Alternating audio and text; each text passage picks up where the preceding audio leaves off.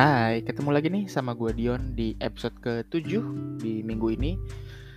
Dan gak kerasa udah hampir satu bulan lebih ya Udah bahkan hampir dua bulan mungkin gue nemenin kalian via podcast ini. But anyway, di episode kali ini gue mau ngebahas uh, Masih dari buku yang gue baca di episode awal-awal tentang Amazon. Itu judulnya Working Backwards. Ini ada satu konsep yang menarik menurut gue So, di Amazon. Uh, Amazon ini ya company ya bukan hutan Amazon ya. So di Amazon itu ada satu konsep yang menurut gue cukup menarik yaitu the concept of input matrix gitu. Kalau mungkin kalian udah kerja atau mungkin kalian uh, apa namanya kalian punya bisnis gitu kan kalian kita tuh sering analisisnya lebih ke arah uh, output matrixnya. Kayak salesnya seperti apa, uh, jumlah konsumen kita seperti apa. Is that important? Yes, itu important betul. Karena itu yang jadi kayak dasarnya kita untuk uh, apa namanya? Untuk menganalisa sebenarnya company ini performance kita tuh seperti apa sih, gitu. Tapi di satu sisi ada konsep yang mungkin kita lupa, ada yang namanya input matrix.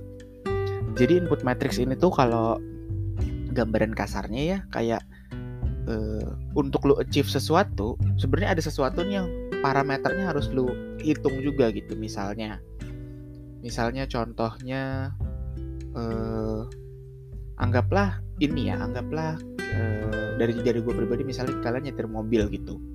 Untuk mencapai uh, kalian pengen goalsnya adalah mencapai 100 km per jam. Tapi untuk mencapai 100 km per jam ada pre apa istilahnya kayak pre check gitu atau ada kayak matrix di depan yang uh, harus kita hitung juga. Kayak misalnya contoh uh, kecepatan mesinnya eh kecepatan mesin kapasitas mesinnya terus bagaimana kita nginjek pedal gasnya itu itu kan kayak uh, penting tapi mungkin kita banyak nggak sadar bahwa input matrix tuh sebenarnya kalau kita banyak fokus di input matrixnya di output matrixnya itu bakal ngikut sendiri gitu Nah, di Amazon itu ada uh, satu konsep gitu ya yang disebut dengan uh, flywheel konsep. Jadi kalau kalian tahu flywheel konsep tuh ketika satu jalan dia akan mengimpactnya akan mempengaruhi yang lain, yang lain, yang lain sehingga si roda itu akan muter terus secara otomatis nggak berhenti berhenti. That's the flywheel concept. Nah, kalau di Amazon flywheel konsepnya itu apa? Flywheel konsepnya adalah input matrix akan me, istilahnya menggerakkan leads to output matrix gitu ya dan akan kembali lagi ke input matrixnya lagi dan terus aja gitu.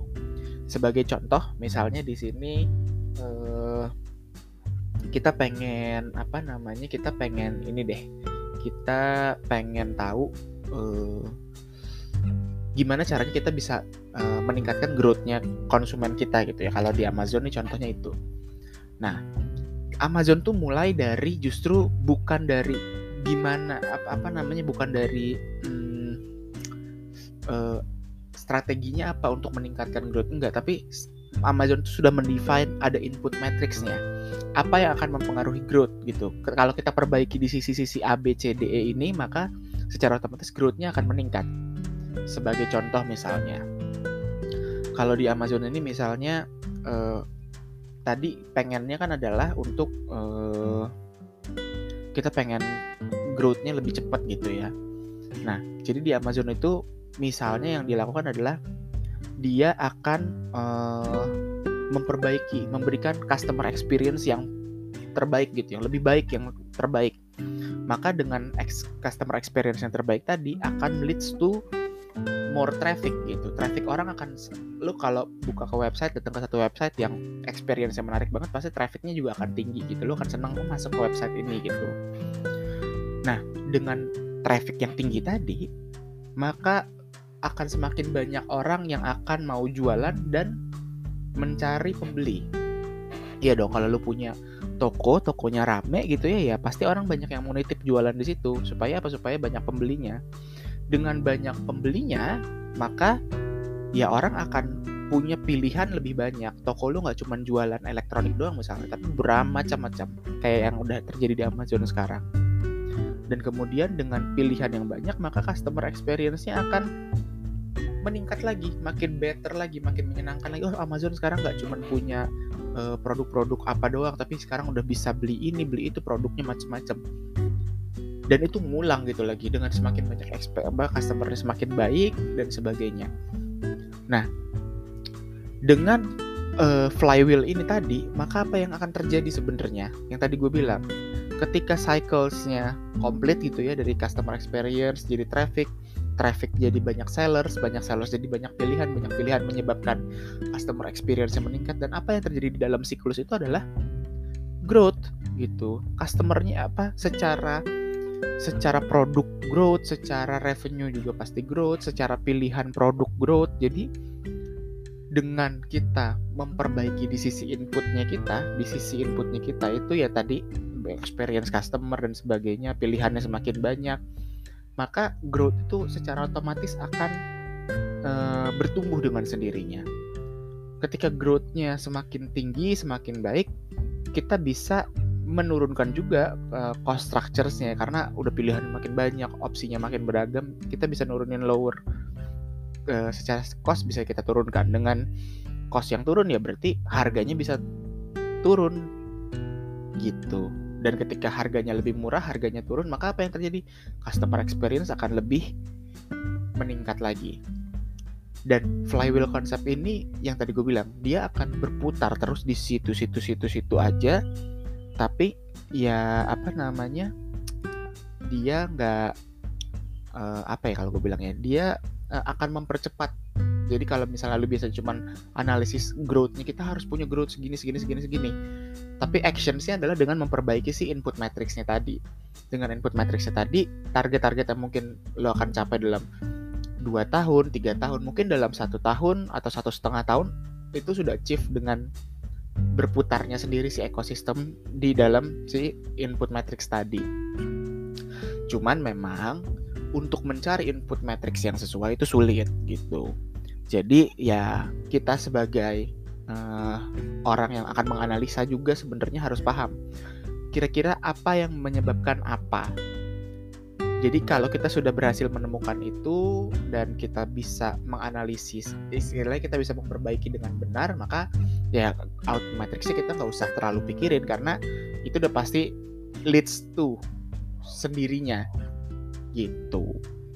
Tapi hmm, apakah input matrix itu hmm, pasti gitu ya? bukan pasti apa apakah input matrix itu merupakan sesuatu yang apa gue bilang ya di uh, mutlak maksud gue apakah input matrix itu sesuatu yang mutlak? Kalau lu ngerjain A udah pasti B si outputnya ini pasti akan terjadi. Enggak juga. Maka dari itu yang tadi gue bilang mencarinya aja sulit. Sebenarnya mencarinya bukan sulit ya. Mencarinya tuh tricky gitu. Jadi lu mesti tahu dulu apa menyebabkan apa. Kemudian lu harus analisa juga apakah input-input matrix ini masih relevan nggak di tahun-tahun berjalan karena kadangkala ya perubahan kan bisa terjadi. Mungkin ya kayak contoh misalnya mungkin dulu eh, kalau kita beriklan di suatu tempat misalnya orang akan ngeceknya eh, berapa banyak eh, ratingsnya berapa banyak ininya. Tapi ternyata uh, kalau kita mau beriklan sekarang orang lebih banyak mikirin engagementnya orang lebih banyak mikirin uh, apa namanya uh, probability viewersnya seperti apa gitu-gitu. Jadi input matrixnya pasti berubah.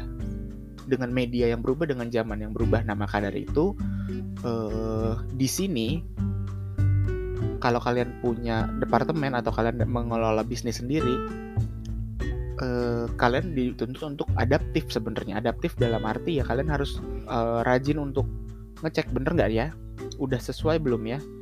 Gitu dan yang pasti ketika kalian merancang input matrix ya kalian harus uh, memastikan bahwa inputnya itu correct dan juga controllable. Seperti itu. So mungkin dari gua sebagai rangkuman kalian sebagai terakhir uh, balik lagi mungkin kita di organisasi terlalu banyak fokus di output matrix yang kita rancang KPI dan sebagainya tapi di satu sisi sebenarnya output matrix itu bisa kita tackle gitu ya dengan kita memperbaiki dengan kita mendefine input matrix yang sesuai yang akan leads to output matrix yang kita tuju. Di samping itu uh, di samping itu ya kita harus uh, apa namanya harus adaptif juga untuk mengelola apakah uh, output matrix eh input matrix yang kita bangun itu masih relevan atau enggak kalaupun udah ketemu kayak gitu. So dari gue itu aja mungkin thank you udah dengerin di podcast kali ini. Semoga uh, bermanfaat ya untuk kalian dan gue harap uh, ini bisa jadi wawasan juga gitu. Kalau kalian suka ya yes, terima kasih udah dengerin. Silahkan follow di Instagram juga uh, sotoimi by underscore da dan kalian juga kalau nggak suka ya udah nggak usah didengerin juga nggak apa-apa. So sampai jumpa di minggu depan. See you on the next episode. Bye